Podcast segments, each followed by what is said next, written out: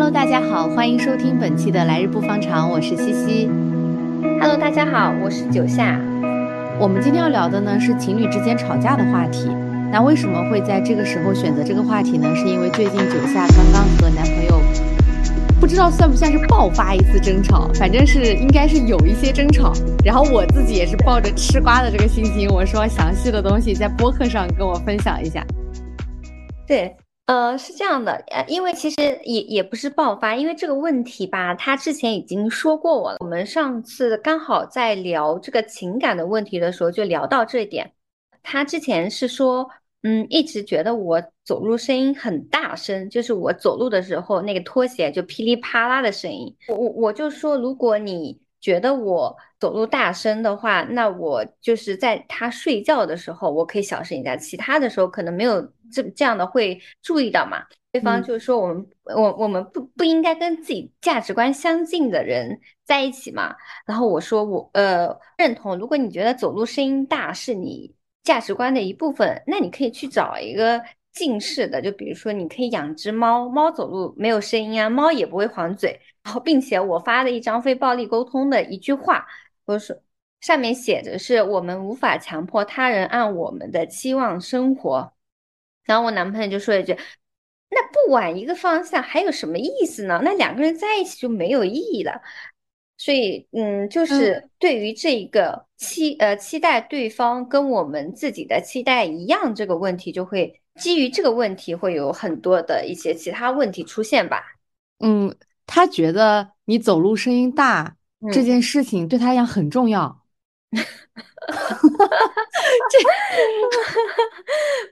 这 这嗯涉及到往同一个方向走吗？他可啊，我我的理解是他希望我能听到他的诉求，就是嗯，因为每个人的生活习惯是不一样的嘛。我觉得他是期望我能听到他的诉求。对方如果睡觉的时候，我我觉得我是愿意的，但是如果在平时每时每刻都要求我走路声音小的话，那那就不是我了，嗯，对吧？那后来这个事情咋解决的？没有。就不了了之了。没有后后来这个事情呢，是呃就就是彼此都退让吧。晚上睡觉的时候，我可能呃半夜三更我起来上厕所的时候，我可能嗯会声音小一点，但在嗯平时，呃，就是他自己注意一点吧。我觉得其实两个人在一起的时候，嗯，有一句老话是“相爱容易相处难”。嗯开水装的那个杯子啊，嗯我就随手放在了一本书上面，就他就突然跟我说：“你不能把它放在书上面的。”我说：“为什么呢？”我说：“我就随手一放，我说这本书放在这里，我放上放上去怎么了嘛？” 然后他说：“你这样子书会被开水烫到，然后你的书上面就会有个印子，就对嗯书就产生一些破坏。”嗯 就所以我觉得两个人生活在一起是有非常多，如果习惯差别比较大的话，是嗯有非常多的摩擦在的。嗯，哎，那他如果把那句话改成，嗯，嗯、说，宝宝，嗯、说宝宝，这个水放在这儿容易烫伤你，呃容易不小心，就是就是因为是开水嘛，容易不小心泼了翻了，万一烫到你不太好，或者之类的这种话呢，你会能容易接受一点吗？我觉得换一种说法，呃，会容易接受一点。嗯但是我是可能是一个比较会多想的人嘛，然后也比较敏感，我会觉得其实这是一个生活细节的一个问题。嗯对吧？我是属于那种粗枝大条的，但是对方就属于那种非常的细节、非常细心细节的一个人。嗯，而且嗯你会觉得他在要求你按照他想要的那种方式去生活。是的，是的，哎，而且但是其实嗯，呃，你在拒绝他，或者是你在不接受他对你的要求的时候，实际上你也是在要求他，就是你要要求他嗯。按照你希望的那种不要求伴侣的那种人设，对不对？嗯嗯，其实你。也是要求他是，因为你的价值观是，我觉得亲密关系里面你不要对我有那么多要求，但是他可能就是一个对对方要求多的人，他在对嗯你要求 多的时候，你其实是在要求他没有要求，这其实也是一种要求。对呀，这个角度很好哎。你这么一说，我好像有至少好像是明白了，看着我好像没有对对方有期待，其实我期待对方能理解我的期待。嗯，是的，但我觉得这可能就是亲密关系它和朋友关系不太一样的很重要的一个部分，就是我们会对彼此有要求。是的，是的，嗯，这个要求可能是像你男朋友这种生活上的一些要求，或者像你的这你对他的要求，其实是更多是精神层面上，你希望他的思想。是可以跳脱出他现有的要求的这个框架的，但但本质上就是你对对方一定会有要求。你觉得就情侣之间为什么会吵架呢？刚才我们也聊到说，就是伴侣之间他会互相对对方有要求嘛。嗯嗯嗯，我在想，那为什么我们对朋友之间可能不会有那么多要求？比如说我们俩在一起，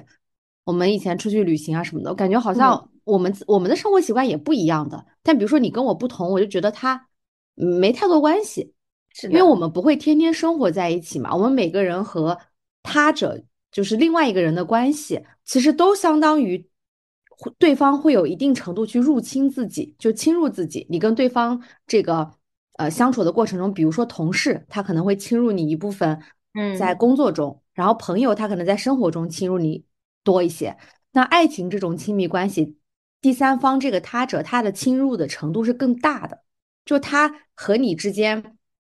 嗯如果每个人可能都是一个积木或者是一个碎片，你和别人的碎片放在一起就放在一起了。但是你和伴侣的这个碎片放在一起的时候，两个人可能就会互相磨合，他要侵入你的东西是更大的。但人和人之间本质上是非常不同的嘛，因为每一个人，不管是你从小到大接受到的教育也好啊，成长背景啊，然后你的三观。其实都不可能说是完全一样的。那这个过程中，我们两个人不一样，那你侵入我的程度又更大，那这个过程我觉得就会产生矛盾。这让我想起一本书，叫《男人来自火星，女人来自金星》嘛。这本书就是 名字，我我之前听过，但我没看过，因为我觉得它那个名字好土。对，就是这本书，我刚听的时候我也不看，后来我就转头去看那什么亲密关系啊，什么非暴力沟通啊这种书。后来我又回头，因为后来我听说他这个名字很熟悉，但是其实其实他的作者是一个呃心理学博士，就它的内容还是非常不错的。他写这本书，他是用了整整七年时间咨询调查了两点五万人吧，然后也是目前被誉为世界上最著名的两性情感关系图书之一。他指出了其实男人和女人的本质的区别，就是男女生而不同，本来就是两个不一样的生物。男人和女人都是来自不同星球的，就像你刚刚说的，彼此的想法、感受、认知、理解都是不同。很像两很像两个来自不同星球的人说着不一样的语言，所以我觉得两个人吵架是不可避免的。就是不管是看着多么幸福美好的一对，其实都会有意见不一致的时候。第二点呢，是我觉得每个人对爱的理解也是不太一样。嗯，情侣情侣之间。我认我认为大部分是觉得对方对自己的爱与自己理解的那种爱出现了偏差。对方真心爱我的话，那么就应该像我对他一样，或者是应该就对我怎样怎样怎样。就是这种以自己先入为主的假假定的，常常就是会使大家就是情侣之间一次次的陷入吵架、争吵啊这一类的。嗯，你刚刚讲这个，我就。嗯，一下子感觉非常熟悉，就是在恋爱中，我们经常就会想，你如我们也会经常讲这样的话，如果你真的爱我，你就应该怎么怎么样，对对吧？好像经常讲这句话，这就是就像朋友之间，我们不会说，如果你是我的好朋友，你就应该怎么怎么样，好像很少。我觉得朋友之间不太会有这么深层次的要求，伴侣你就会觉得我对你的期待是很大的，你就是应该是这个世界上最懂我、最理解我的人，你就应该怎么怎么样。其实每个互相之间都会有这样的想法，嗯，对你刚刚说的，其我们为什么会对，即使是很好的朋友，其实也不会说一定要求要对方就怎么怎么样哦，但是对自己的伴侣就会，呃，就会会有各种各样的期待。嗯，是的，而且就是你刚才说这个男人来自火星，女人来自金星嘛，确实男性和女性他们。由于结构性的一些问题和困境吧，这么多年以来，它一定是会有非常大的这种差异嘛。屁股决定脑袋，你不坐在你的这一个性别的位置上，你没有办法真正的感同身受。但这个是针对于异性恋嘛？但其实像现在很多性少数群体，我觉得这种互相之间对对方的要求，以及在这个过程中也是会产生很多矛盾的。他他可能是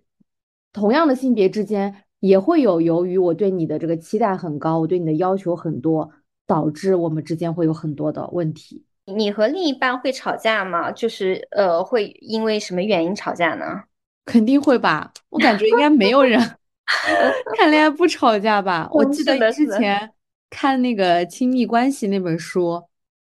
那本书好多内容其实我都忘了。今天为了录这期 播客，我今天刚从外面玩，刚回来嘛，然后回来的高铁上，我就大概翻了翻它，因为它里面就有一章节叫冲突。嗯，然后里面就有一个数据，就是说恋人如果说他们每天记录交往情况的时候，每一周其实都会发生两到三次冲突。然后这里面的原因，我一开始自己在想的时候，我觉得会有很多，比如说一些没有边界感的行为，嗯，然后说过的话不算话，然后忘记一些重要的节点啊，忘记一些重要的事情啊，嗯，对一些该重视的事情不重视啊。还有一些生生活习惯，我觉得这个 啊，就这块也会有很多问题。对，还有一些什么家务劳动啊，还出去旅行不参与规划，就是他不把这件事情当做是我们两个人一起的事情。嗯，然后或者是我跟他分享东西的时候，他比较冷淡，嗯，或者没有认真听过。然后以及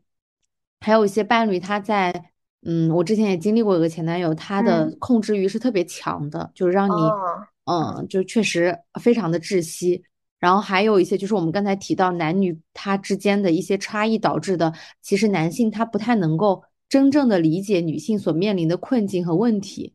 就我举个例子啊，就是我跟我前男友在一起的时候呢，嗯，因为我自己本身是一个，我觉得不能说是有洁癖吧，但是我是一个有。收纳强迫症可能稍微有一点，就是，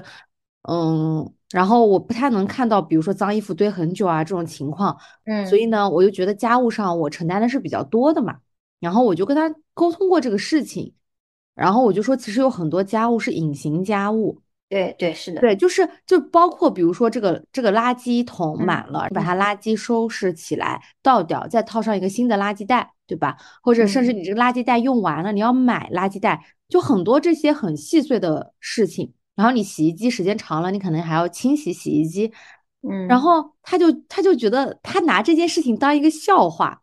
他就觉得很好玩。他说：“听说你干了很多隐形家务，就是这样子的，就是。”他是一种非常开玩笑的这个语气来说，但我其实非常生气，因为我觉得他就没有把这些事情当做是，对，嗯，对，就是就是他真的是理解不了女性的这些问题。但是我觉得你和男性在相处的这个过程中，你亲密关系如果说要进一步深入的话，这些这一类的问题会越来越多。就甚至像很多呃，如果组建一个家庭，如果是结婚生孩子，这很多问题都会。都应该可以被拿出来聊，但男性能不能经得起聊这些问题？就比如说，你孩子为什么一定要跟父亲姓？就这种问题，我之前跟我同事就聊过，他他说她，因为她孩子已经很大了，然后她跟她老公聊这个话题，他老公说你疯了吧？就是 男性会把很多他们既有获得的权利视为理所当然，而完全对忽视掉。女性的困境，甚至女性在提出这些问题的时候，他们觉得是开玩笑。对这点，其实是让我觉得是吵架里面涉及到底层价值观的一个比较重要的部分。然后刚才讲的很多可能是生活中的琐事啊，嗯，那你呢？你跟你男朋友或者以前吵架会有哪些原因啊？我觉得你刚刚说的几点里面，我也有几点感同身受的，像呃比较浅层的说过的话不算数啊，生活习惯啊，就刚刚说我走路声音比较大，然后回微信的时候，呃说话比较冷漠，然后或者是呃大姨妈来的时候没有关心啊之类的，嗯。嗯，我感觉男生的思维真的是挺不一样的，他们都会觉得这是小事。就这么小的事情你都生气，就对。呃，特别对，就是他们好像不能不太能理解我们是怎么想的。嗯，我我刚刚又翻了一下那个亲密关系嘛，它里面嗯有一句话跟我们这个播客的话题还很像，就说哪些事件会引发冲突。嗯然后这里面应该是那个学者嘛，他回顾了大量的冲突研究，发现夫妻双方几乎在任何问题上都可能发生 分歧。怎样打发时间，怎样管理金钱，嗯怎嗯样处理与姻亲的关系？这里应该姻亲应该指的是双方父母吧？嗯嗯、s e x 的频率和方式，怎样分配家务，情感表达不充分，就是没有足够的爱意，情嗯感表达太夸张，多愁善感、易怒，个人习惯、政治观点、宗教信仰，对其他男性或女性亲戚和自己子女的嫉妒。嗯只要你能列举出就有某处的夫妻为此而争吵，基本上涵盖了我们刚才讲的这些问题。所有问题。情侣之间就相当于你的生活当中突然闯进来一个人，你们两个要嗯一起生活。其实嗯现在很多，呃，我觉得网络用词或者是一些综艺节目里面，就是都会把对方称为室友，嗯就是就感觉好像，呃，比朋友更进一步。但是你说真正能去接受差异化的对方的话，很少有人做到。反而是如果是室友的关系，那我们可以每个人有自己独立的空间你。没发现很多这嗯种变成室友了之后，他们下一步就是走向分开嘛？因为我为什么需要一个室友呢？对啊，是的，是的，我也我我也是这么理解的。我哦觉得，嗯，但我觉得两个人是需要有彼此嗯空间的。就是那每次吵完是什么感受啊？啊，感觉离我有一点遥远了。哎，仔细想一想，一个人实在是太快乐。吵小闹一下子嗯就好的那种不算，就如果是大吵，就正儿嗯八经吵的那种，我觉得真的好累，因为我泪点很低嘛，嗯然后就有点泪失禁那种体质。我如果吵，我吵架的时候，一般的感受就是我很委屈。我想想看，我所有的吵架都是觉得我很委屈。就哎他到最后嗯不是说我生气啊，或者是嗯愤怒啊，可能到最后就是委屈。然后你委屈的时候，我就会哭，就会哭到那种就是一抽一抽那种，就就是整个人一抽一抽，头就很痛，然后睡不好，然后第二天起来上班真的要命。你说委屈是你是觉得对方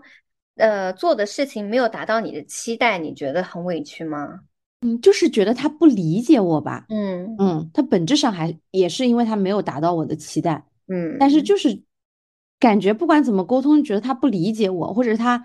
对我不够好。哎，总之我我现在回想，我每次吵架哭都是因为我觉得好委屈，然后好累。呃，上一段恋情当中，你印象最深刻的一次吵架是是因为什么原因？哎，但说实话，我这个嗯人就记这种 记这种事情呢，我又记得不是很清楚。我现在只能记得我们分嗯手前的那次吵架，当时是因为我们要一块旅行嘛，嗯，就去哦，年的，十一要一块出去玩。是的，然后嗯呢，嗯，其实是我另外一个朋友组的团，就我嗯们大概四对情侣一起出去玩。然后呢，大部分的规划就是我那个朋友和我，我们两个在做的嘛。然后我前男友嗯他都一直以自己工作忙为由，就没有太多的参与。然后呢，嗯，就这个事情啊，我觉得是首先我做呢，我也就做了，但是呢，我不，我觉得你不应该认为我做这些事情是理所应嗯，当的。是的，啊，不是说你工作忙，我就应该理所应当承担这些事情。所以呢，本身你在做很多事情的时候，因为那时候真的很烦，就有好多，哎，我们换了好多目的地嘛，来来回回嗯改啊什么的。然后之前又发生一些，就当时的那个环境下嘛，就是嗯这里又不能去了，那里又不能去啊这种的。然后应该是他要，他其实是从上海要来南京找我，找我之后呢，我们一块从南京飞，呃，然后他来找我前一天晚上，我就说你今天晚上早点收回家收拾东西嘛，因为嗯。你他第二天是上班，就是下班之后就直接拎行李过来了，所以我说你晚上早点，他说好的，然后结果一直到八点多，他突然跟我说，哦，报备一下，出去吃烧烤，嗯我就说你和谁去吃？他就说和两个女同事，哎，就也很扯，就是后来其中一个女同女同事就是他最后在一起，就现在的现女友。那我觉得你生气是就是应该的，就是对呀，我当时是有一点点第六感，就是隐隐约约觉得有点不对，但是我又特别信任他。但我当时生气是觉得说，因为出去玩，就我们两个也经常一起出去玩嘛，其实做旅行前期的准备很辛苦的，不是那么那么享受的一件事情，你要研究这个要花时间的。你以为在那边刷刷小红书研究这些东西是很轻松啊？谁都想不带脑子，所以我做了这么多事情。我觉得你如果今天好不容易能早点下班，你就应该早点回去收拾行李，或者是哪怕你打电话跟我沟通沟通，还还有哪些需要你能帮上帮得上忙的，而不是这个时候选择去跟两个女同事吃烧烤。你如果是平时的日子吃也就算了，因为我们俩之间就是对对方这种关系其实管的很少，我也有很多好的异性朋友嘛，嗯，所以这种信任之前是有的，但在那个时间我就特别生气。但是我就着这个生气，也说了一些动话嘛。嗯嗯嗯嗯，我确实，我当时我就提了要分手。然后他一开始也是挽留，然后打电话我不接啊，干嘛干嘛的。我当时就好委屈，就是你看，个委屈感，就是我做了这么多的攻略。对，如果你懂得感恩感激，那也就算了，可能你的委屈就会被抹平。但是他不但没有，反而就是在这个节点选择出去。吃饭，然后我就非常的委屈，他怎么讲我都很委屈。然后你你我就说我很生气，他就说那我就不吃了，宝宝，你知道吗？就是他也在哄你，然后就一直打电话，我就说那你就别去旅行了。他说为什么我不去呢？然后我就说感觉没有意思，我觉得好累啊，跟你在一块儿。因为以前每一次我大概在一起的时候提过两三次分手吧。一年多的时间，嗯，提过两三次，其实也还好，不算多，因为我们又是异地嘛，嗯，其实也比较容易爆发争吵。可能你在一起的时候，两个人每天都能见到面，争吵容易被更快的解决掉吧。对，所以呢，觉得我这个提分手的频率也还好，反正提过两三次，但是之前呢，他都是一直哄你，哄到好为止。结果那一天他就顺着坡就下去了，就说那就分开嘛。哎，就后面的事情。那个 找机会再单独分享吧，反正就事实证明，他就跟吃饭的那个女孩在一起了，就是演了一场非常大的戏。哎，我觉得有些时候男男男生嗯哄女生的时候，他其实也不能真正理解，只是说他当时在那个情景下面，嗯。呃，也就是顺着女生的话哄一下对方。对，嗯，我是属于比较敏感，然后思绪比较多的这种。我我可以分为三个阶段，就第一个阶段也是，也也可以算委屈，对方为什么这么对我，嗯，就觉得很生气，对方会觉得你为什么要对我这么多要求，所以两个人不在一个频道。我第一个阶段的时候，我就不太想理对方的，就是我会觉得我不想跟你说话，就我现在一句话都不想说，嗯。然后第二个阶段就是会开始自己反思，是不是自己比较大题小做，是不是自己太过分了？因为我你现在还会这样反思吗？我现在还还是会，还会还是会对，但是我能意识到我自己会这个反思。嗯，三个阶段，其实我就开始会想要跟对方沟通，就是我会反思自己当时可能如果另外一种说法，就因为大家在气头上可能说出来的话都没有好好的去说。有产生一些误会，所以我第三个阶段是期待对方来找我，或者是生气对方为什么还没有来找我，然后我会想着，呃，如果对方来找我的时候，我们两个要怎么样来沟通这个问题？你层次还挺丰富，我感觉我一哭的时候，我真的就是我就是委屈委屈，呃，哎，你会哭吗？委屈完了以后是是什么？我就是。嗯我其实一开始委屈的时候呢，我就会想要先跟对方去沟通的，我会询问为什么，我想表达是这个意思，为什么你不理解我，或者为什么你这么做？就比如说刚才我讲的这个事情，我就会说，为什么我准备旅行这么辛苦，你有时间了，你不会想着帮我去主动帮我承担一点？因为明天就要来南京，我们就要出发了，为什么就前一天晚上还要在这个时间点一定要跟？两个女同事去吃饭呢，我就会去问这个问题，我不能理解啊，就是我会想去沟通这个问题。嗯，那如果对方对方一种情况是，呃，就是道歉，对吧？然后呃，你们两个就那你就会马上想通吗？就是你就接受那种道歉，然后就好了。我不会，因为我觉得道歉它只是说从表面上安抚你的情绪，它没有解决问题嘛。就每件事情他这么做，他背后他能让你生气，他背后一定是真的有原因的。因为我们以前吵架不是很多，不多的，嗯嗯，所以呢，但真正吵的时候，一定是背后有问题。所以像当时那个事情，很明显，事实证明他就是要劈腿了嘛。嗯嗯，但只不过当时不知道，所以他还是要以自己一个完美人设去从这段感情中全身而退的时候，他还是要哄你啊，他不能直接就说那分手对吧？我跟这个女的好了，肯定不能这么说。所以呢，他还是会一直哄你，一直想要去安抚你，说宝宝我错了。我给我给你看过我跟他聊天记录嘛，他可以说这个东西说两百遍，就可以一直说我错了，我对不起，就很夸张。但是其实这些事情并不会让我的情绪好起来，就他甚至会在这个过程中，他表达他有多爱你，他有多在乎你，你这样哭他很难受。但这些事情通通都没有解决问题，也没有回答我要我问的这件事情，所以在这个过程中，其实我会更生气、更委屈。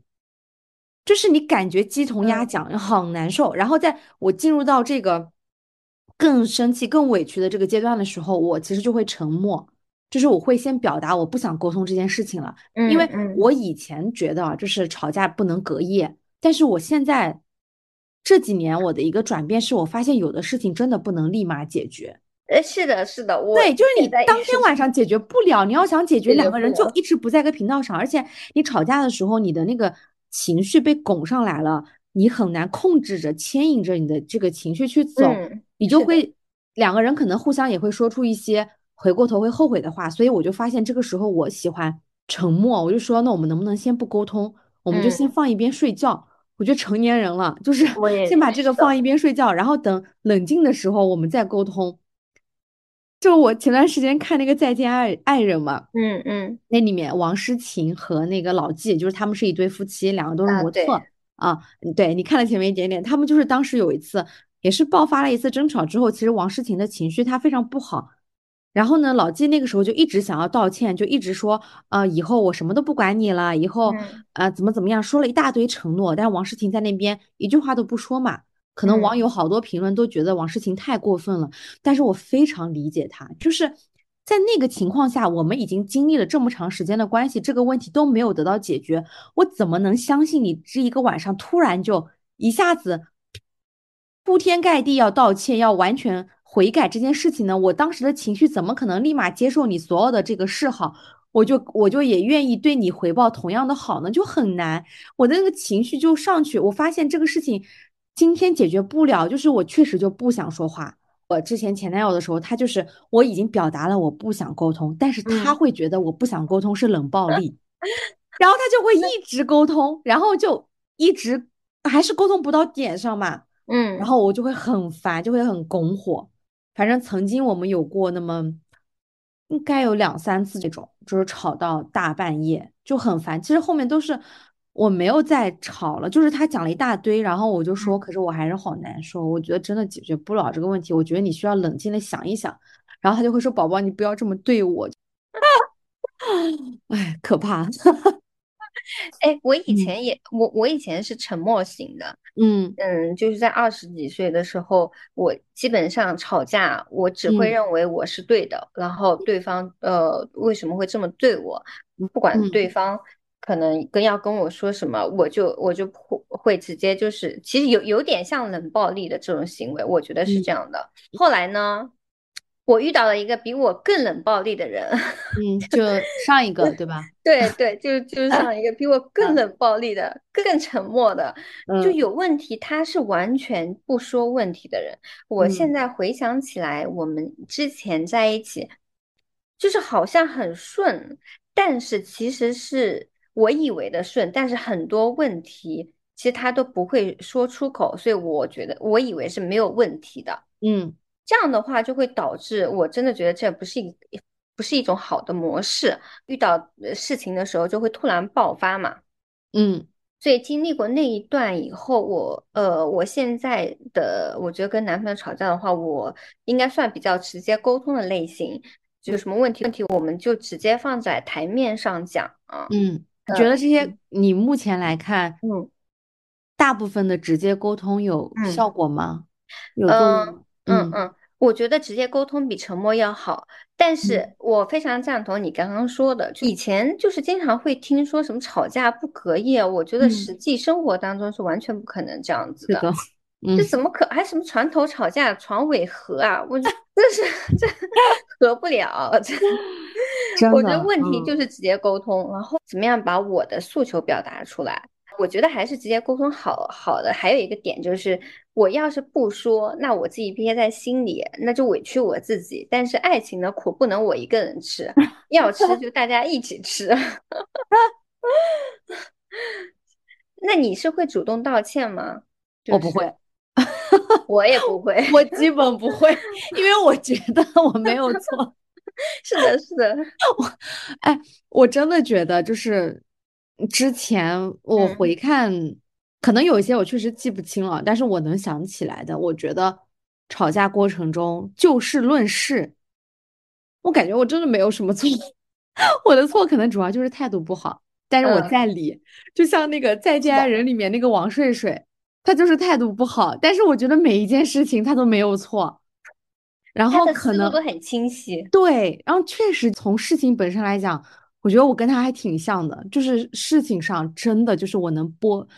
分析的特别清楚，就我没有错，但是我确实态度不是很好，然后可能有的时候事后过一段时间，我会反思自己，我说我态度不好，就前段时间或者前嗯。上一次吵架有点凶，就这个我可能会道一个歉，但是就是正常的那种因为事情发生吵架，我我现在回想我就觉得我没错。我觉得，哎，我觉得嗯。你、就是你刚刚说你吵架的时候嗯很凶，我是很很难想象你 吵吵架的时候很啊，凶。是吗？哎，想呃，我我吵架，嗯，就是会，我可能会有一些那种灵魂质问吧，可能是因为我学新闻，就有一点毅力劲那种感觉，其实我就会 对他那种灵魂拷问，一直问，就是会比较强势吧，就会把嗯我在工作中里面相对比较强势的一面，在我在亲密关系的不开心的吵架的那个时候，我会同样的把那一面展现出来。嗯，嗯，你也不会主动道歉，对吧？我对我也不会，不就是不管是不是我的错误，我是不会道歉的。而且那你我现呃，你男朋友道歉吗？主 动，我现在男朋友也不会道歉。那你们俩都不道 歉，这咋做？这个，那吵架之后呢？吵架之后，我们就呃还是以分析问题为主吧。你那谁主动去分析这个问题呢？因为其实我觉得我抛出这个我要分析这个问题，其实已经嗯是在给一个台阶，或者是我嗯主动去示好了嘛。嗯嗯嗯，就道歉有很多方式嘛，就像妈妈的道歉一般都是吃饭了，哦 他也不会说对不起，对吧？他就是吃饭了。那嗯在亲密关系里面，可能我主动想要去说，我们聊聊刚才的事情，那这个人他就相当于是一个主动道歉的角色嘛。对吧嗯，那应嗯该是对，那应该是对方吧，就是对啊方，比方说，呃，嗯对方就直接打电话过来。那其实嗯那嗯那个时候就是如如果是现在的我的话，我就会情绪平复以后，就我嗯觉得刚刚就说的还是要有嗯一定时间去把自己的情绪嗯平复，然后去以第三视角去看两个人的问题，我觉得再沟通会更好一点。那那时候我也不会再跟他说。啊，你为什么这么对我？是就就是比较偏情绪的话，我就会跟他说，哦，呃，我是因为什么原因生气，然后我的感受是什么？我希望我们能针对什么问题来好好讨论一下，然后我也希望你能好好跟我讨论这个问题。嗯，哎，那为嗯什么就是你觉得自己错的时候，你也不会主嗯动去道歉呢？就是你刚才也说，你现在从之嗯，前的那个沉默型变成了直接沟通型，但是就算是你意识到是你自己的问题，你也不嗯。会主动去道歉或者主动去解决这个问题，是因为你觉得这个会影响你在关系中的地位吗？也不是，我没嗯有想到说地位的问题，我觉得嗯还是可能跟个人性格关系有关。嗯就是我可能我一直以来都是这么一个人，不管你谈几个，其实你的亲密关系的模式是一样的。就是如果你嗯没有在成长的话，你可能那个模式，就比方说你现在处的男朋友是这样的，那你你还没成长啊？啊不，我成长，但是在道歉这个事情上，这个事情上不成长，这个不行。对，我觉得这个 可能是女性，可能是我的偏见，我觉得就应该男性还是要稍微的主动一点，除非真的是我的问题。但目前好像至少还没发现。嗯 嗯，还有一个角度，我觉得可能是面子问题，可能是比较 爱面子。那这个其实本质上还是你会觉得这个东西，这个面子就相当于拉不下面子，就是你的姿态放不下来嘛。是，我觉得它本质上还是刚才那个问题，就是主动道歉会影响到你在这段关系当中，哪怕是这一个时间段的一个姿态和地位。嗯。嗯，但我以前其实我觉得我也有一点这样的潜意识，但我现在觉得不是的，就是嗯。嗯，因为其实你主动道歉，有的时候你看起来好像很卑微，但是实际上你反而是更主动经营和推动这这个关系的。我之前看那个《再见爱人》第一季，就是那个童承杰和魏巍嘛，嗯，他们俩每次吵架，我对我都觉得是那个魏巍的错，但是每次童承杰都主动去示好，就是当时觉得啊，一开始觉得他怎么这样，后来我就发现她是很有智慧的女性。就很多男生追女生也是这样嘛，就是他一开始付出很多，然后把女朋友捧起来，就感觉这个男性好像在恋爱中他是相对来说比较卑微的。但我跟你讲，就真的这种人，很多时候他说分手就分手了，他很决绝的，因为他有的时候做到这些，也不一定是多爱你，他可能恰恰就不在意那么多，或者是渣男，他深知这些套路，他营造情绪价值，然后分手的时候还怪到你身上，说你强势什么的。其实关系中，他一直才是那个主导地位的人，所以我现在觉得，我主动去追求这段关系也好，或者是我主动去推进这段关系，主动去解决这段关系中的问题，看起来好像都是我主动付出，我主动去，好像把姿态放低，但其实你到第三方视角看，这段关系真的都是你在牵引着走的。就你不在意这件事情的时候，其实你反而是可能相对于来讲，你在这段关系中处于更主导的地位。所以我现在觉得，我不知道你以后会不会改变，但是我真的觉得，有的时候可以，嗯，就是这个时候的面子不是那么的重要，可能真的是解决问题。你带着这段关系走的时候，反而你是更主导的。我想起来上一次我跟我对象吵架的时候，嗯，呃，是是因为想要跟对方去沟通我们两个。嗯，相处的一些问题，嗯，然后那沟通嘛，嗯，可能在他看来，我就是在找茬，就是觉得，呃，他有什么什么不对，对吧？所以他听了也不太开心。然后呢，他听不开开心以后，他也不知道该说什么，然后他就沉默，他还就身体有点不舒服。然后我我也没有说什么，我就直接往我自己的，我就是从从我的角度是，我已经这么主动的去沟通我们两个之间的事情。但是你给我态度是这样，就会让我觉得很心寒，嗯，然后对方可能是会觉得，哦，你你你的意见我听了，我也没有反驳你什么，对不对？然后我还生病，然后你又不来关心我，所以是呃对，所以两个人就产生一些矛盾嘛。嗯，我觉得好多时候伴侣之间这种关系啊，有一点像那种做跷跷板，想要势均力敌，或者是两个人同时。在一个频道上思考很难，好像就是你退一步的时候，嗯，我反而更得寸进尺，就是会有这种感觉。你越哄着我，我可能就越嗯，你懂我的意思，就是那种感觉。他不会说是嗯，就他会有一种博弈的在里面。我觉得他还是每个人都会看重自己在这段关系当中的位置和姿态，所以他就会处于这种动态的博弈当中。跳板这个挺好的，如果是一段长长期能走走下去的关系的话，它就是应该像跷跷板一样，它有一个动态的一个过程。就就像那个《再见爱人》里面，傅首尔跟她老公，我看来是有一方跷跷板失灵了，就就跳不动了，那可能会促使关系里面会有有一些问题出现，所以是要势均力敌，大家都翘一翘，这段关关系可能会。走走的对，需要一些良性的翘，不能是那种就是 翘的特别厉害的也不行。是的，是的，嗯，就两个人一直在颠簸。那吵架的逻辑，呃，底层逻辑反映的是什么问题呢？是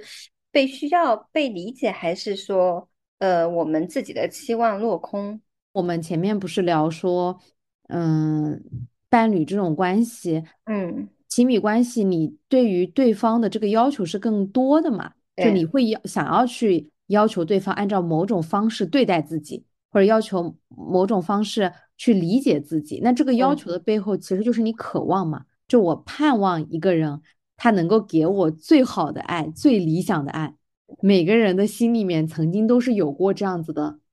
幻想的吧，可能大多数人都有。然后我去年就是看那个梁永安老师的那本书，叫《阅读、游历和爱情》，它里面就写说，为什么今天男女在一起会产生相爱相杀的问题？其实是因为人性是复杂的，没有任何一个单纯的好人，没有一任何一个单纯的坏人。然后。所以，一对男女相遇的时候呢，什么地方合，什么地方不合，它不是简单的这种王子和灰灰姑娘的故事嘛？就一个人他身上他会有特别美好的部分，对，然后也有很复杂的部分，然后这两个人身上所携带的不同的这种文化的要素也好，不同的生活经验也好，如果说正好契合，两个人便在一起了，但是它并不意味着两个人都美好，就他们身上的美好。的部分能不能够在相遇的时候叠合起来，释放出来，变成生命的再发展呢？就是反过来也有一个问题，就是两个人身上都会有比较黑暗的部分。每个人反思自己的时候，就会发现自己的身上也有大量的局限、盲区啊，甚至也有很残酷的一面。有些是成长带来的，有些是天性带来的。然后在以前，呃，女性地位比较低的时代，男女之间很多差异是释放不出来的。但在现在平等的条件里面，很多东西都释放出来了，所以就是两个人这种复杂的人性在对抗和碰撞的时候，嗯，尤其是像现在很多女性，她的灵魂是非常丰富的。我觉得好多现在的男性是不知道如何去爱一个这样丰富的女性的，他一定不像以前是以以前的男性凝视下的这种女朋友的形象，他会有很多自己的思考。自己的表达，那这个又会带来更多的我对你的这个要求，而男性他不知道怎么去，他觉得你这些事情，哎，怎么想这么多？他不会理解你的这些问题，所以就是我觉得，其实随着女性的这个自我独立和觉醒，可能会有更多这样的问题。自爱才能爱人，然后现在其实女性就是刚刚你说的，其实有很多已经自我觉醒嘛。嗯嗯嗯，所以呃，女女女性会对这些事事情啊或者关系啊会有更多的思考。我觉得反而男男性可能呃没有深层的思考，他其实还是跟以前差不了多少。嗯啊，另外一点 很委婉，表达的很委婉。还呃还有一点是呃要归咎到嗯情绪管理吧。嗯，就是如果不能管理好自己情绪的话，常常会让自己以及自己相爱的人都比较痛苦。就如果一个人能先管好自己的情绪，才能更有能力的去爱人，这个是基础。现在很多社会新闻里面看到一些男女的一些事情，就很多都是一方情绪不稳定、情绪失控，然后导致很多悲催的事情发生。哎，是的，哎，最近就是刚看完的《再见爱人》那一期嘛，嗯，老纪跟王诗晴也是聊聊聊，中间的对错我也不想分辨了，但是最后确实就是那个老纪突然一下子就开始捶桌子，他在这个节目中有好几次这样的行为，就我觉得撇开其他的事情，就还有弹幕说什么王诗晴什么故意去激怒他，我就觉得很可笑，就是不管怎么样，我觉得在。这么多镜头对着你的时候，你都能完全控制不住自己，私下真的是不好说是什么样子。是的，是的，我我能 get 到你的点。其实私下你就更更别说他情绪上来的时候，更加不会控制了呢。嗯，是的，所以我我确实也觉得，因为我以前也经历过这样的一个 伴侣，就是他，就是他控制欲特别强。嗯。嗯，但是他的情绪不稳定，他不是伤害我，他在伤害自己。嗯，就是他干过一些，嗯，他会因为我，他自己在他自己的想象里面，他觉得我和别人其他的男性，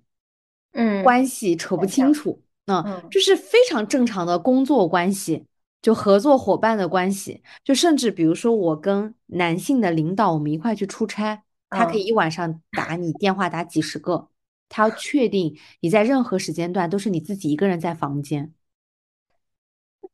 然后，所以就是他倒没有说一直在吼我，嗯，但是就是但是你能感受到他的这种，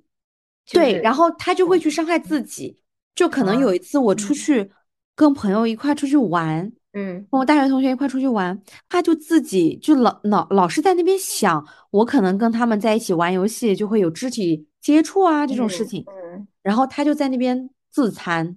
呃，什么喝酒喝吐血，然后砸电脑，就这些事情，他没有对我发生过，就当着我的面那种嗯激烈的。呃，就是捶桌子也好啊，或者动手也好都没有，但他会自己一个人做这些事情，然后这些事情会让我知道，或者是通过别人让我知道，然后或者是呃吵架的时候在我们家楼下淋雨淋三个多小时，就淋到哎，就反正也像拍电视剧一样那种感觉。哎，所以其实我觉嗯得他本质上也是一个嗯不不自爱的人，嗯，是的，对自己这些事情，他甚至也不爱我，我觉得他爱的是那种疯狂的感觉。对，嗯，然后他在这种疯狂的感觉里面，他，我觉得他有些人可能他就享受他的那个情绪非常浓烈和极端的这个过程，所以他越爱这个感觉，他在这个过程中他越容易容易情绪失控。就嗯，这种关系，我就是因为这一段关系结束之后，我有很长时间没有谈恋爱，就是因为我非常害怕。就我们的分手完全不是因为有第三者的因素，也没嗯有什么现实问题，呃，也不是因为互相之间不爱了，就是因为这件事情。就包括分手的时候，我也觉得我们之间的感情基础还是很深的。嗯现在想想看，就也很奇怪，就是确实很复杂嘛。就为什么这样的一个人你还是喜欢他，但确实那个时候你还是很爱他。但是因为好的时候是真的非常好嘛，就包括像再见爱人，好多那个网友说为什么这样还不分，是活该。但我觉得爱很复杂的，不是说你现在展现出来不好的一面，为什么你还不离开？是因为有很多很好的那一面它没有被展现出来，然后很多嗯关系里面都是这样。所以当时我分的时候也是很，真的是太痛苦了，因为我每天都是这样，我已经没有办法正常的工作了，这样一直在控制你的生活。所以我但是我觉得，嗯，嗯我觉得你很勇敢，嗯，很棒，因为你其实嗯能感受到这样关系是不健康的。是的，嗯，我觉得很，就是女性，就包括我自己，就很难从一段比较依赖、比较不好的关系里面抽离出来，就是嗯所以能迈出这样的一步是非常的勇敢的。哎，是的，我现在想想看，那个时候真的还挺痛苦的，就很噩梦一样的那种，哎，都过去了，都过去了。嗯。哎，那现代年轻人啊，就是为什么会越来越不愿意磨合人呢？因为自己一个人过挺好的，而且而且我现在发现啊，其实人真的很难改变。就我们以前也经常说嘛，就恋爱中你出发现问题嘛，肯定是解决问题，不是解决人嘛。如果你都是解决人的话，那你就出现问题我就换个人，那不嗯就乱了套了嘛，对吧？嗯但是嗯，我后来发现，就是你还是要判断这个问题是？什么。就对，有一些问题可能真的就不换个人真的解决不了，你换个人可能真的就是更轻松的一个解法，或者就是你不要换人，就自己一个人，因为人骨子里的很多东西真的非常难改变。我有同事去相亲，认识一个女生，然后也算是在一起吧，呃，没多长时间，可能两三周的时间，然后最后因为那个女生就是他们在一起吃了二十多顿，接近二十顿饭吧，全是这嗯个我这个男性同事买的单。然后呢，当时他跟我讲的时候呢，我就觉得这件事情不是很妥当。嗯就嗯，正常来，说嘛，你肯定，嗯，不是说这这些钱的问题，更多的是你如果说想要跟我好好经营一段关系的话，一定是有来有往的嘛，人与人之间都是这样的，何况说，呃，我们可能是奔着，因为他们俩相亲嘛，就是奔着要结婚去的这样的一个目的的话，那肯定是应该是说，我也会感激你对我的付出，我对你也会相应的有回馈嘛，但这个女生就一直没有，然后呢？嗯，这个男同事就跟他去沟通这个事情的时候呢，这个女同事就通过各种方式去回击他，就比如说，呃，诶，我出来化妆，我也是付出，呃，我我值得上你的这些付出，这才多少钱啊？呃，那以后我们还要经历那么多问题，这点事情你就扛不住了，怎么怎么样？然后后来呢，两个人就是完全不在一个频道上，就掰了嘛。然后掰了之后，这个男同事就老跟我讲这件事情，他就在小红书上搜好多那种帖子，就是说 男生就是呃是不是应该一直买单，女生是不是就搜东帖，他就想去说服那个女生，嗯，其实特别想去再发这个帖子给那个女生，就找别人说的这些话去说服她。然后我，然后包括其他同事，我们都跟他说你不要发，就没有用。你现在发过去，你也说服不了他，他自己的逻辑非常的闭环了。是的。就是人真的很难改变，就是你哪怕觉得这件事情是我们非常显而易见的一个，对吧？你请客就是应该有来有往，哪有一个人一直付出呢？但是在他的世界里面，他就是不认可，他会有一百一百多种、一千多种方法去回击你任何的这个描述，然后你也会觉得他的这个回复没有道理。但是没有用啊，就是你再解释来来回回，两个人就是不在一个事情上去沟通，我就发现人他就是很难改变的。你说这种时候，就真的没有必要再磨合。我觉得你刚刚这个问，我认为是其实是价值观的问题了，就说感情价值观。那有有些人觉得我嗯做一些事情嗯对你不好，但是我觉得是很正常的，或者金钱价值观，就是刚刚你说的。我觉得付钱是来回的，但是另外一个人觉得是必须要一个人付的。这种价值观是一一个人从从就是生出来以后，他的生活环境、他的成长环境、父母的影响，然后呃这些决定的，就相当于是一个人的骨架。呃，这种这种的话，真的是很基本上就改变不了。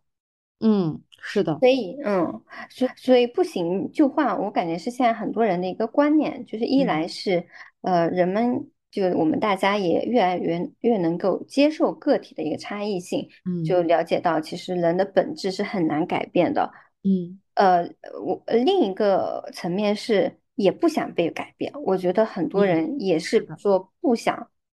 对方来改变自己，嗯，现在社会的发展，然后也。其实同步促进了我们人格多样化的一个独立嘛。既然你一个人也能好好生活，那为什么要找另外一个人来为难自己呢？是的，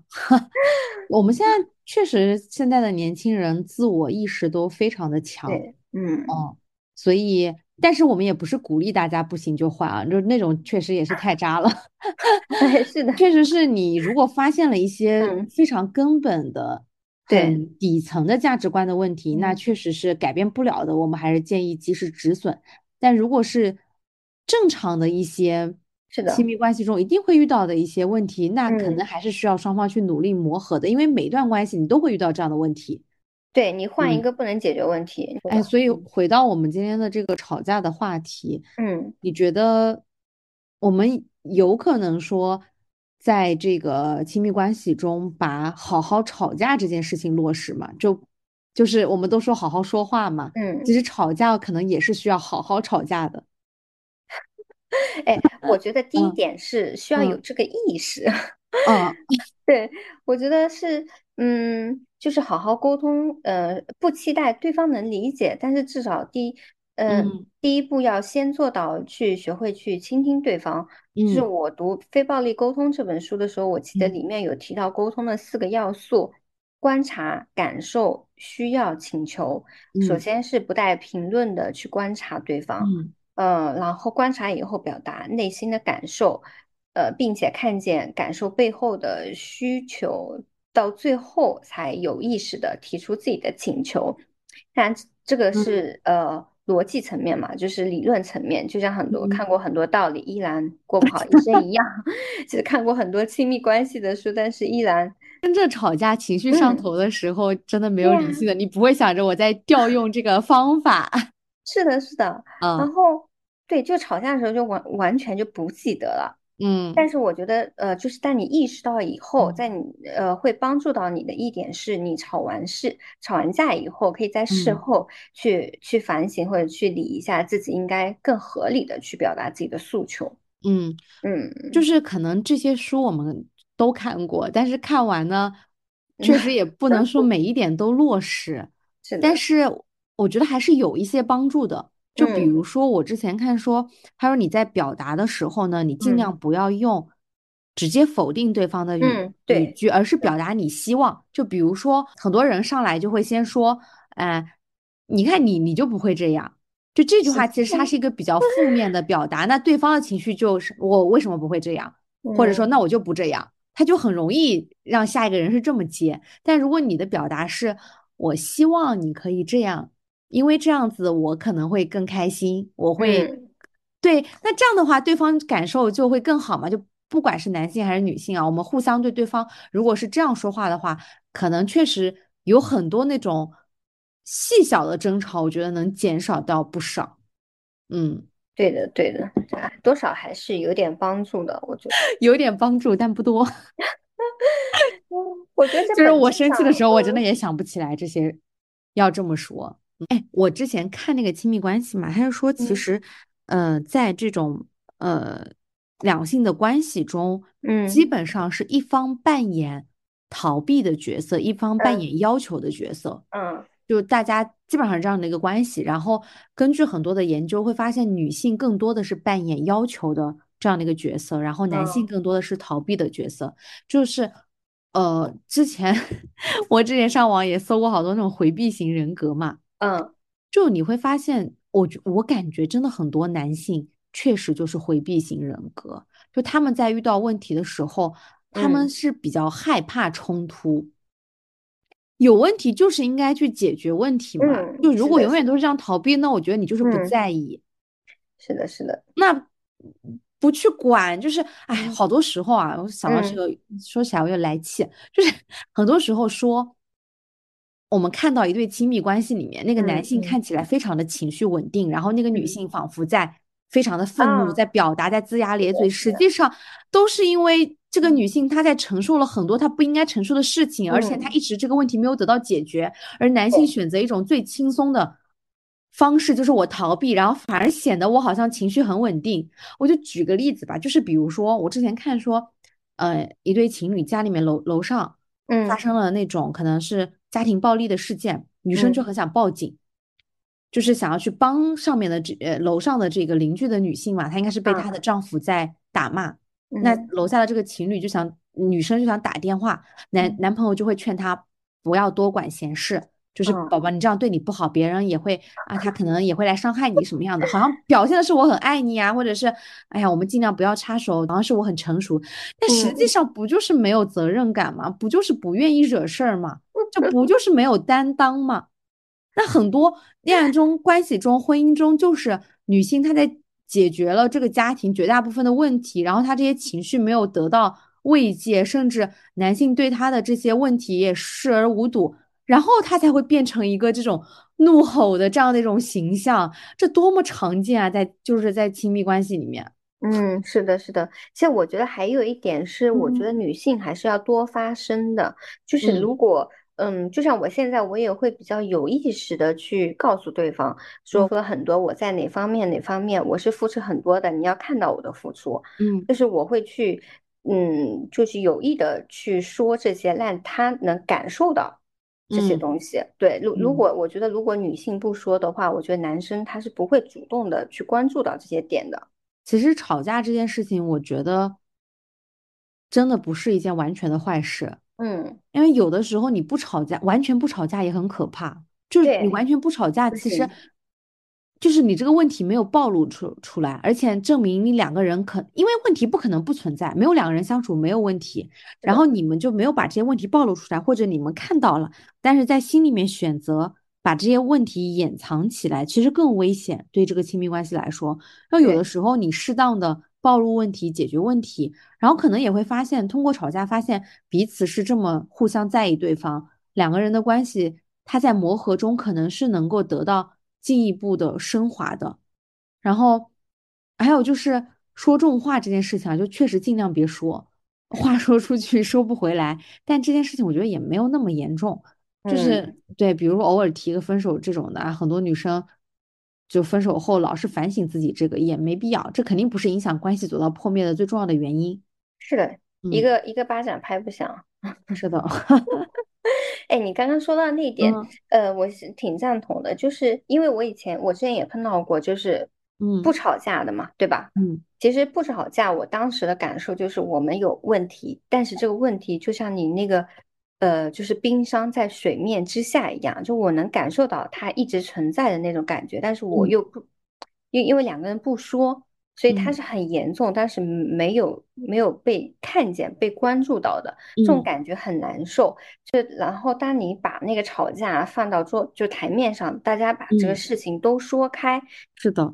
就是每一件事情你觉得委屈的事情，你觉得不对的地方，大家都放在台面上说的时候，虽然说吵架的过程或者是当下是很难受的，大家也都可能会争得面红耳。好吃啊之类的，但我觉得只要这个事情大家都说完以后，嗯，就这个亲密关系会觉得它是比较通畅的。嗯，哎，我刚刚又去翻了一下那个亲密关系，我发现这书真的看过了，咋都全忘。是当年还是你推荐我看的。我感觉这本书很像那课本，你知道吗？就是我们，呃，就是遇到问题的时候去查一下问题，然后发现能解决的又把它关上。哎，我建议以后可以就是在谈恋爱的时候就两个人一起看一张。我跟你讲，这男男生啊，就对方肯定会烦死了，之后要看。那还是逃避。我跟你说，哎，总结就男的不行，真的是，笑死，就是。它里面有一段话，嗯就是在最后总结这个冲突的时候嘛，嗯，他说的是冲突研究的主流观点认为，对于冲突造成的困境而言，冲突本身就是促进亲密感必不可少的手段。嗯，就他讲的意思就是吵架本身就是促进两个人更亲密的很重要的一个环节。对，然后有个婚姻专家就提出忠告说。我所能给予那些想要婚姻成功的男性最重要的建议是，不要试图回避冲突。哎，你看他建议的就是男性。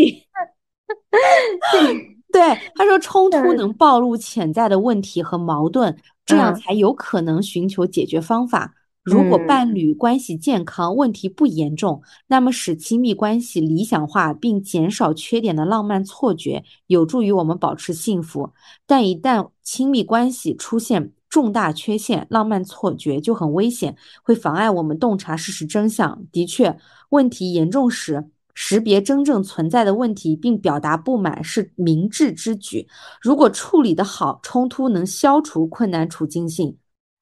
以免将来恶化，引发更严重的问题。如果你正面正面冲突，并不能确保你解决困难马上感到满意。尽管如此，但如果能娴熟有技巧的处理冲突，